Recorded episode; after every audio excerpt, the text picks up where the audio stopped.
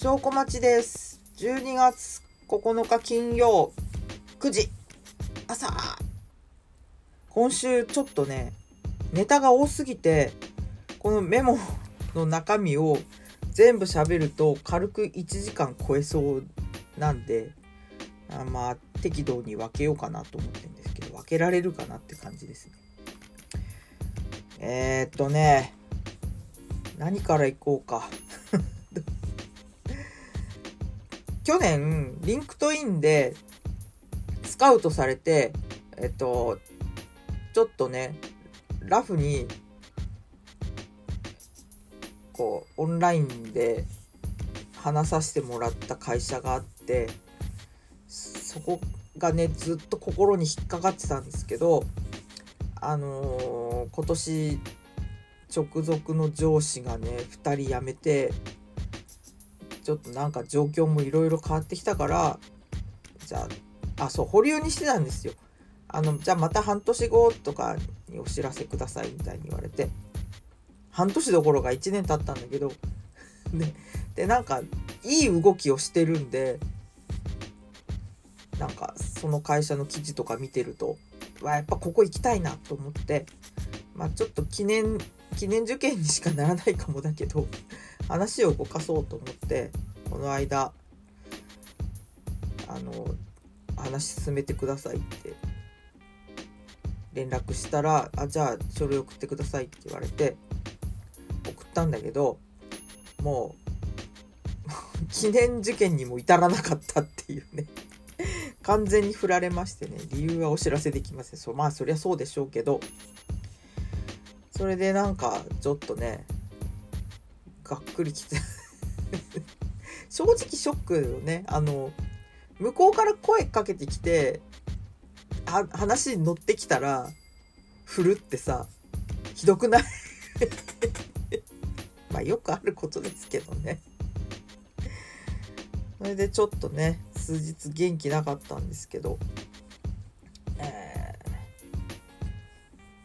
ーその後あのクラハリね。クラハリ10周年クラブハリウッドあの映画音楽オンリーの DJ イベントですけどあのこの間ねあの知らない世界に出てたあのサントラのお三方とは全く別の文脈になるんですけどあいるんだと思ってむしろびっくりした。他にもやってる人たちいるんだと思ってね。だから多分ディズニー音楽のイベントも自分が知らないだけで知らない文脈でやってる人は多分いると思うんですけどなんで表に出てこないのかなっていうところですよね。そうで話を戻しますけどあの小西さんがゲストだったんですよ小西康晴さんね。以前ドリミにも出ていただいてでまあもうなんていうかすげえ良かった。あの方もね割とこうクイックでつなぎつつ漫談スタイルなんですよ。でうんと何かけてたかな？結構ねうわそうそういくっていう、うんと、用法取り混ぜてまあ行ったり来たりするんですけどでエンニオ・モリコーネを多くかけてたかな。あとはミシェル・ルグラン。でうんとシェルブールの雨傘じゃなくてロシュフォールの恋人たち。あもう最高じゃん？っていう。あ、まあ、シェルブールもかけた。シェルブールの後にロシュフォールで大こけしたんだっけ？逆だっけ？なんかそんなような話をしてましたけど。でえっとじゃんけん大会があったんですよ。でそういうの弱いからまあどうせ初戦敗退だろうと思って軽い気持ちで「はーい」って手挙げて そしたらねなんと勝ち進んで勝ち抜きましてでその最新のキネ順をいただいたんですよ。でまああのここれ最新の記念順なんですけど僕書いてますって言ってて おっしゃってて。でじゃんけんで勝った人に差し上げますって。わーわーってやってたらうっかり勝っちゃって。めったにないですよもう。うんとじゃんけん大会で勝ったのってまあ過去に1回あったかなまあ大体こうベスト3に入ってそこで落ちるっていうよくてそれぐらいですよ。なのにまあ独り勝ちしましてね珍しく。いやもらったからには挨拶しようと思って でまあね小西さん人気ですからいろんな人にすぐ捕まって記念撮影とかしてたんですけどその合間を縫って「じゃああのお久しぶりです」ってあの以前ディズニー音楽のイベントでって言ったら、はあって言って、こうね、はっってなって、手が出たんですよ。なんかもう久しぶりに会えて嬉しいよっていう感じのリアクションをされて、こっちもすごく嬉しくなって、もうがっちり握手したんですけど、覚えてるよって言われて、もうその前のその第一志望の会社に振られたショックが吹き飛んでで実はあの瀬戸りを後で送ってくださいって当時言われて途中まで返したんだけどなんか急に急に恥ずかしくなって送んなかったんですよ。でその時のお詫びをしなければって思ってたんだけどその話をしようとした時に他の人からあの写真お願いしますって声かけられて行ってしまったんであもういやもうこれだけでいいっすと思って。そこで帰ってきちゃったんですけど。もうとにかくもう最近あの耳が弱くてもう爆音が全然ダメでまあこの時も耳栓してたんだけど。この間自分の出番の時もね耳栓してましたからね。いやー参った。ちょっといい耳栓買わなきゃなって思ってるんですけどね。まあとそんな再会がありましていや嬉しかったな。覚えててくれた上にそんなね社交辞令のリアクションじゃないですよあれ。ああもうすっごい嬉しかった。生きててよかったと。これからも生き続けます。まあいろいろあるけどね。であと最近のまあショックな話を先にしておこうか。あの会社の人のえっと今年入った新人のまあようやく半年経ったんでこの間社員になったばっかりなんですけど。女の子がいてあのもうすごいやる気200%ぐらいのもうな完全にいやもう これ以上言うと悪口みたいになるからやめておこう。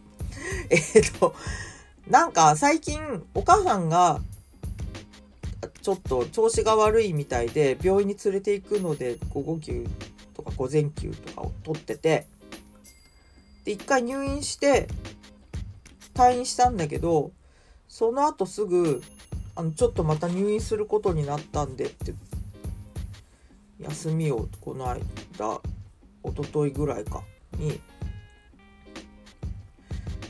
そしたらそのままお母さん亡くなっちゃってで今あの休暇なんですけど来週来週の火曜日ぐらいまで休みなのかな。でえー？ってなっちゃって。それまでねあのいつだっけな？出社した時にバッグにつけてた電気グルーヴのリフレクターに反応してて反応するんえ電気グルーヴ好きなんですか？って言われてあまあうんつって。あライブあるよ羽田で。12月23って言ったらあそれ行こうと思ってますって言ってて。でもねカスタマーズクラブには入ってないんですよ。その時点で先行とか知らなかったんで。あ多分ローチ系プレリクあると思うよっていう話をして。でも結局行かなかったんじゃないかな。まあ行ったら多分行き行ってこうでしたっていうタイプの人だから多分行ってないんだろうな。でうん。そうなんですよ。人が死ぬ時ってねあっさりな生きる大体死ぬ死ぬって言ってる人は死なないです。ちょっと病気長患いしている人は定期的に病院に通ってるんで意外と長く生きます。なんでその元気な人が急にガタガタってきちゃうのが怖い。そうなんかねあっさりしたもんですよ。で残されたものはその悲しみを乗り越えて生きていかなければいけない。自分にもねやがて来るんですけど。なあ締め締めっぽいよ で、えーと、彼女のやりかけの仕事をですねみんなで分担して この1週間ほど乗り切ろうぜっていう感じなんですけど、ね、まあでも今そんなに忙しくないんでまあ良かったなっていうところですけど。まあ人のことより自分のことだべっていう話で。でやっとこうね前から言ってますけど私の謎の排他の件ね。やはりあの非現性指数ってことになりまして。行きました。医科歯科大。駅はお茶の水だけど住所はね湯島なんですよあそこ。湯島なんだ。でなんか今工事中で獣道みたいなところを通ってその指定のあのとこ行ったんですけど いやーなんかね最初あの先生に往診往診ねえっと問診があってあなんか事前にねこうえっと問診票送られてきて記入して持ってきてくださいっていうすっごい分厚い封筒来て開けたらこれ本当に鹿のやつっていうぐらい結構メンタル面のことについての質問が多い、まあ、しかし心身医療科ですからね。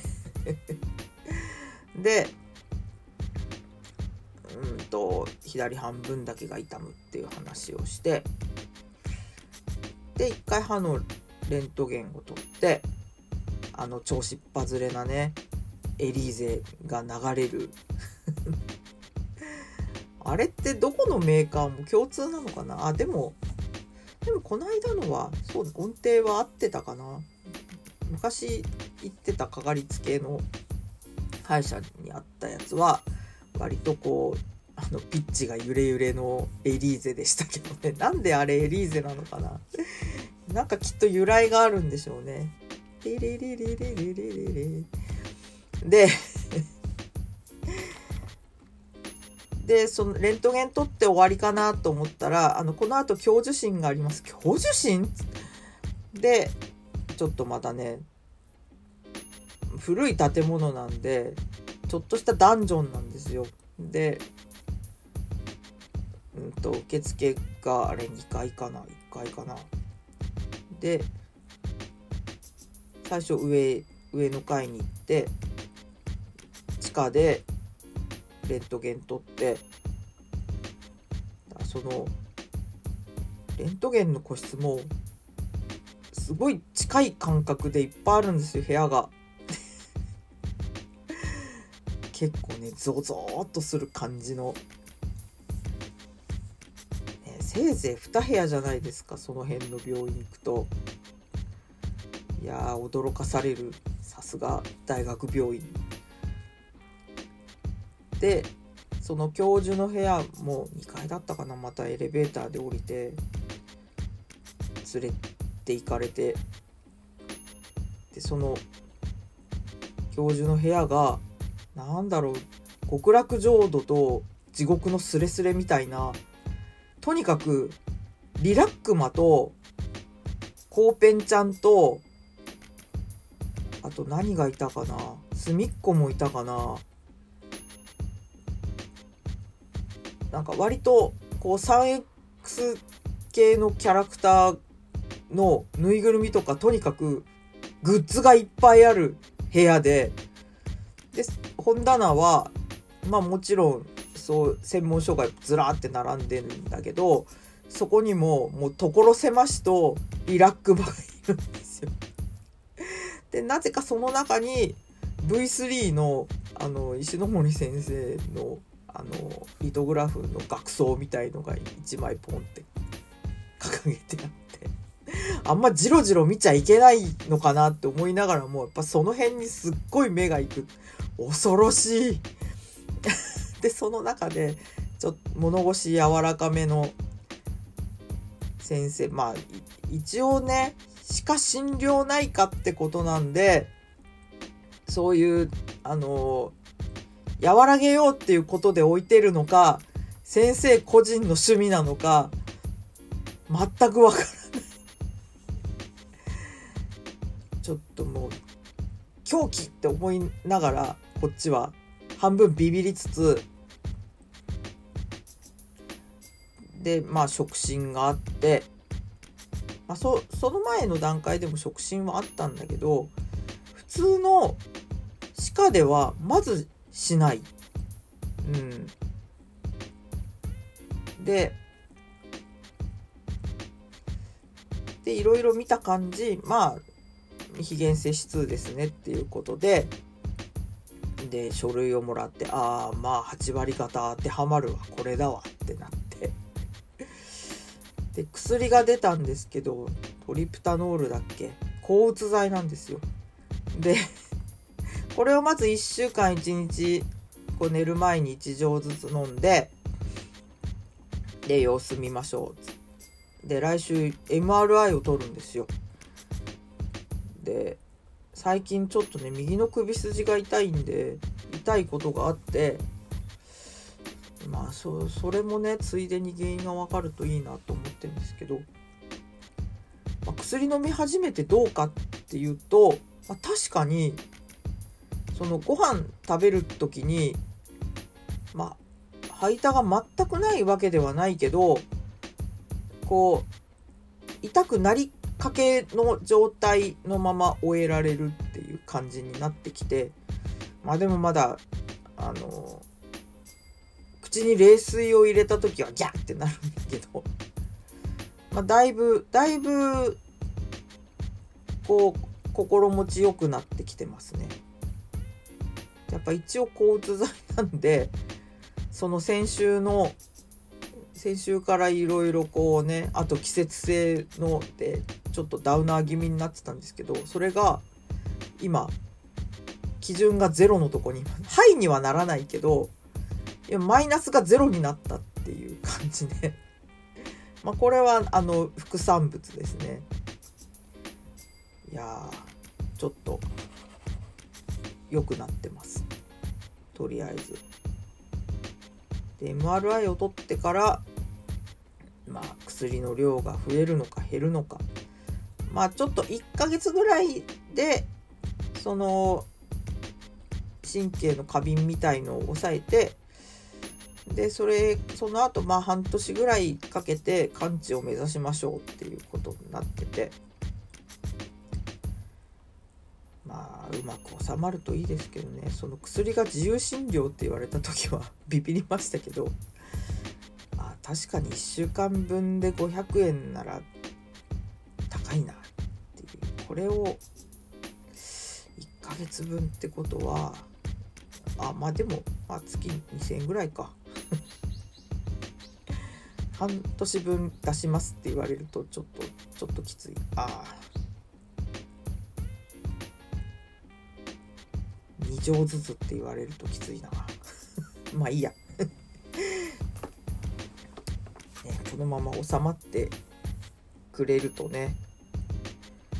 ついでに他の痛みも治るとなんかあの痛みに対する耐性が低いって言われその問診票の感じでね。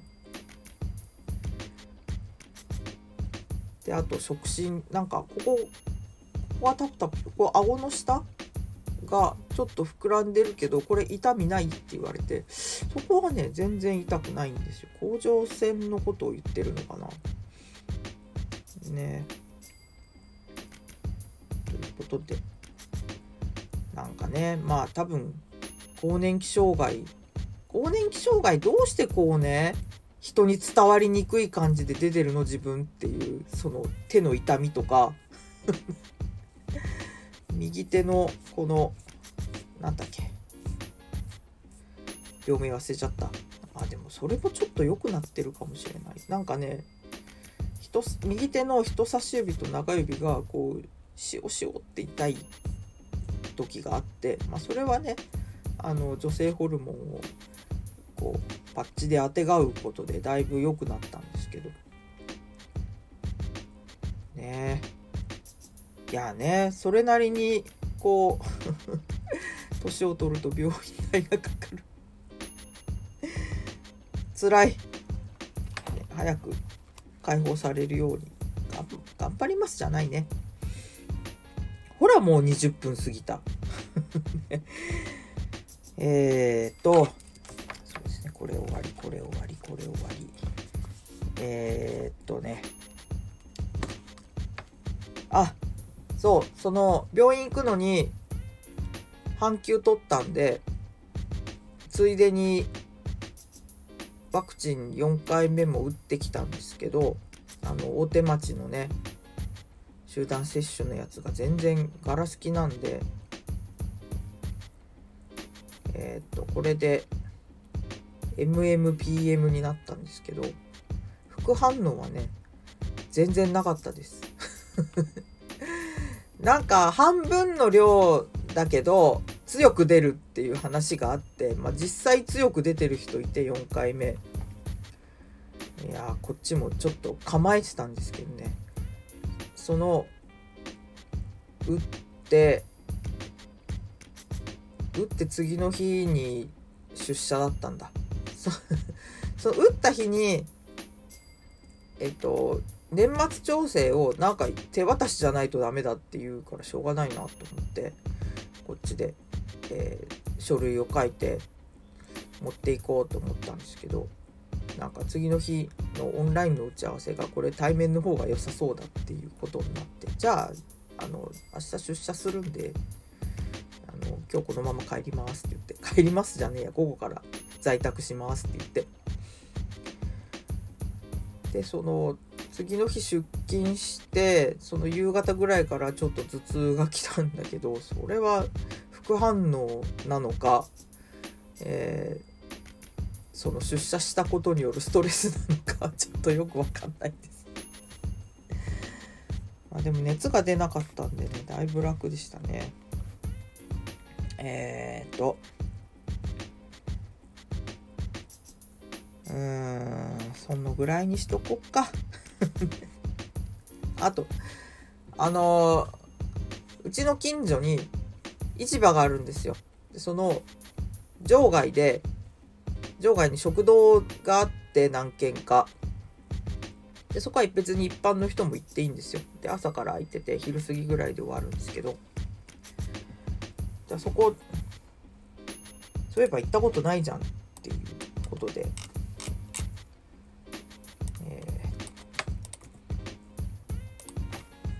最近そこを開拓しようっていう話になって行ったらすごい良かったんで。750円でご飯としじみの味噌汁とマグロの中落ちでその大根のつまじゃなくて代わりにわかめがついてるんですよ。生わかめがついてそれが美味しかった。あとこうのも小鉢が2つついて750円だったんですけど。いいね。で店によってはなんかご飯おかわりできたりあと海鮮丼も1000円ぐらいだったりとかあるみたいで。毎週土曜日は 市場に行こうみたいな話になって。毎週行くのって思ったんですけどね。はいあとそう「スラムダンクを見ました。もう桜木花道と安西先生ぐらいしか知らないと思って全然通ってなかったんですけどすっげえよかった。なんていうのかな。あの昔やってたえっとあれ資生堂のね「スラムダンクの CM こう手書きの絵が動き出すやつ。でなんかそれをね彷彿とさせる演出もあったりして、まあ、ネタバレはしませんけどあまあ何？花道の話ではないっていう。なんでしょうね。えっと iMAX で見た方がいいんじゃないって言ってたんだけど時間が合わなくて。でララポに行ったんですけどまあ、ドルビーアトモスがあった時間がちょうど合うのがあったんで100円足してみたんですけどあまあ確かに確かに音のいいスクリーンで見た方がいいです。まあ多分。iMAX だと一番没入できると思うけどでクライマックスのシーンが一切無音なんですよ。これネタバレじゃないよね。これから見る人いたらすいませんなんですけど。っていうか、スラムダンク通ってる人はこんなの聞いてないと思うんですけど。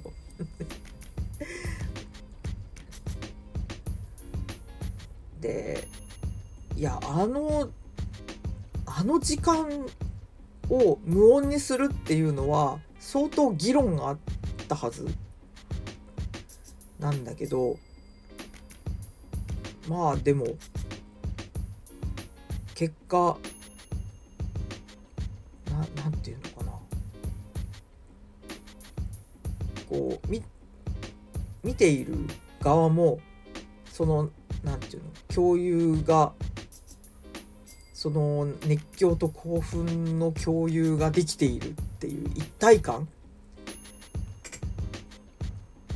次元を超えた一体感っていうのはこれはね言葉にならないんで。いや見てほしい。あれはちょっと見てほしいですね。でまあ見ていくうちにだんだんああそういえばルカワって人人気あったなとか。そうそうあのゴリっぽい人とかね。